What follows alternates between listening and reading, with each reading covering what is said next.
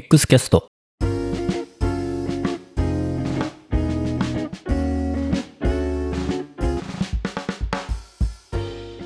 旗本です。先日5月24日は富士フイルムの X サミットでした。ご覧になられましたでしょうか？サミットっていうのは首脳会議という意味があるそうなんですけれどもまあちょっとサミットというイメージとはかなりズレがあるような気はしましたが、まあ楽しそうな動画だったので、とても良かったんじゃないかなと思います。いろいろね、えー、富士フイルムさん、新しいことにね、チャレンジされているなと思いました。今回は X サミットバンコク2023で発表された富士フイルムの XS20 や X アップについてお話しします。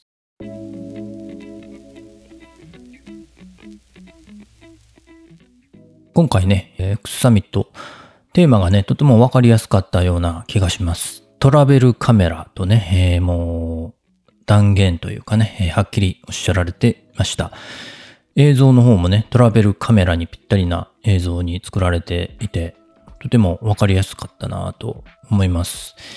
コロナがね、落ち着き始めて、そろそろ旅がしたいなと思ってる人もね、えー、結構いるんじゃないかなと思います。そういう人にもね、とても相性の良さそうなカメラだなと感じます。コンパクトサイズにオールインワンスペック、スタミナバッテリーというね、えー、もう明快ですよね。テーマがね。旅先での全てに応えるのがコンセプト。ということで、まあ、これ1台と例えば、ね、小さめのズームレンズと単焦点1本広角にするのか、準広角にするのか、標準にするのか、わかりま、わかりませんけれども、ね、えー、小さめの単焦点1本。この2本とこのカメラ、XS20 だけでね、えー、旅が成立するんじゃないかなというイメージを持ちました。APS-C のセンサーなのでね、これで動画も写真もどちらもいけそうですよね。これがもし1型だったとしたらね、えー、やっぱりもう1台カメラ欲しいなと持っていきたいなと思うところですが APS-C だとこれがね、1台で済んでしまうというところがなかなかいいんじゃないかなと思います。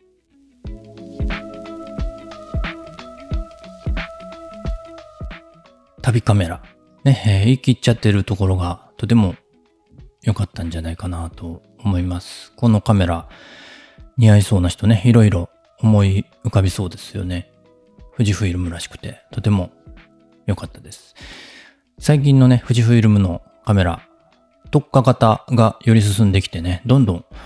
機種ごとに分かりやすくなってるなという気がしています。旅ね、えー、しながら写真や動画撮る人にとってはもうこれ一択になってくるかなと。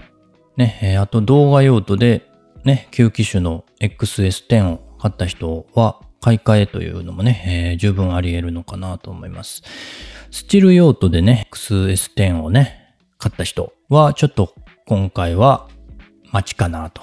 ね、S10 のまま使い続けるということになるのかもしれないと思いました。それで仕様ですけれどもね、まあ全部お伝えはしませんけれども、主なところで言うと26メガピクセルの X トランス CMOS4 センサー。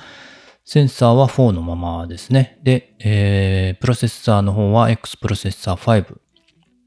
ということで、低電力高速処理が特徴のプロセッサーですね。なので、バッテリーがね、強化されたということでね、えー、まさに旅カメラにぴったりな仕様にしてるなという感じですよね。で、えー、手ブレ補正も7段分になりました。ね、えー、で、ポップアップフラッシュも搭載されて、今回新たにニューオートモードというのが追加されてると、これが何なのかというと、シーンに最適な撮影モードをカメラが自動的に認識、撮影できるオートモードに、新たにオート被写体検出機能を搭載しましたと。モードダイヤルをオート選択時にカメラが自動で被写体を検出して、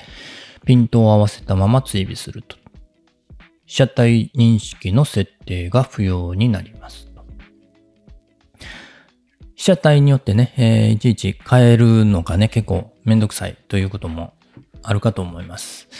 旅なのでね、いろんなシーンがありますから、いちいち設定不要となるとね、えー、かなり快適な撮影になりそうですよね。重さが 491g。まあまあ、まあ1台持ちだとすると、まあ軽いですよね。キットレンズが XC の 1545mm になってますね。予約開始が5月30日。発売日は6月29日となってます。これもね、多分予約ね、えー、初日に予約、初日って言ってもね、初日の遅めだとね、多分ね、あの、当日、6月29日、当日難しいという可能性もあるので、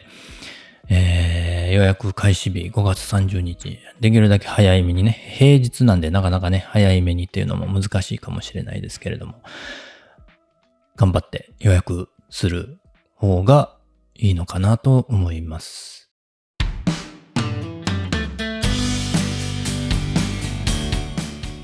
もう一つ発表されたものがありました。話題ではね、こちらの方が目立ってましたけれども、X アップ、えー、X アップって呼んでよかったでしたっけね。XAPP、えー、これが Bluetooth でスマホとカメラを接続できると。1台のスマホでカメラ5台まで接続可能というアプリですね。まあ今までのアプリがね、えー、よくご存知のようになかなか繋がらなかったり、使えないと言われてたアプリだったのが、今回ね、えー、見た目的にもね、かなりおしゃれな感じで、えー、まだね、インストールしてないので、使い勝手ちょっとまだわからないんですけれども、えー、皆さんどうですかね？使ってみましたかね？インストールしてみましたでしょうか？何ができるかというと、画像転送とリモートコントロール、ライブビュー撮影、設定保存読み込み、タイムラインアクティビティ、っていうのが使えるみたいなんですけれども、まあ、画像転送ね、えー、今までのアプリではなかなかできなかったので、これができるようになる。まあ普通なんですけどね、できるのがね、えー、できるよう、やっとできるようになったということでね、えー、これは助かりますね。で、画像をね、スマホに入れるときに、えー、オリジナルサイズだけではなくて、縮小サイズも取り込めるということで、まあ、撮った先でそのままね、えー、取って出しの写真をね、えー、SNS とかでね、シェアできるようになるのは助かりますね。まあ普通のことなんですけどね。と、リモートコントロール、ライブビュー撮影ね。これは、モバイル端末上でタップするだけでシャッターが切れ、ライブビュー撮影ではより細かな設定が可能と。これも、なかなかね、えー、役立ちそうですよね。三脚立てた時のマクロ撮影とかでもね、えー、役に立ちそうな気がします。あと、設定保存読み込み。これもね、かなり楽しみですね。設定ね、えー、なかなかいろいろ設定できるんですけれども、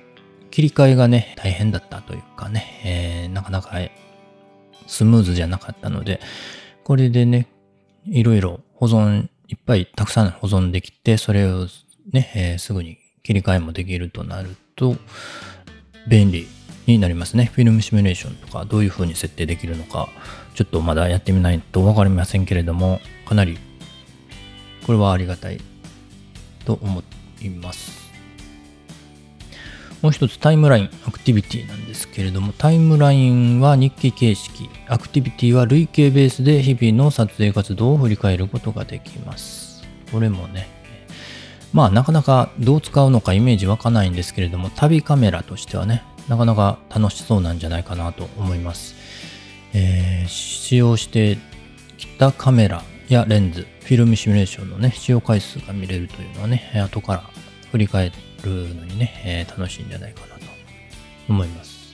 あと注意事項のところでね、富士フィルムメンバーズでのサインインか SNS 認証 Facebook、Apple、Google の認証が必要ですと書かれてあります。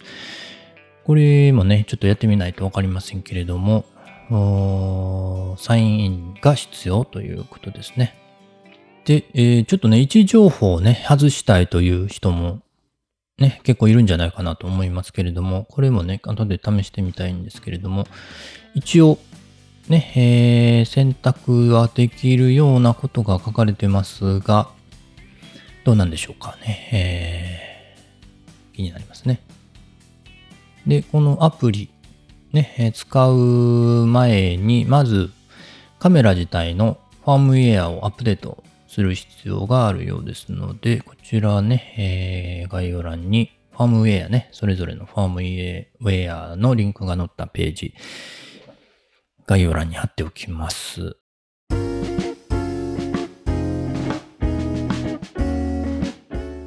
ということでね、早速後で、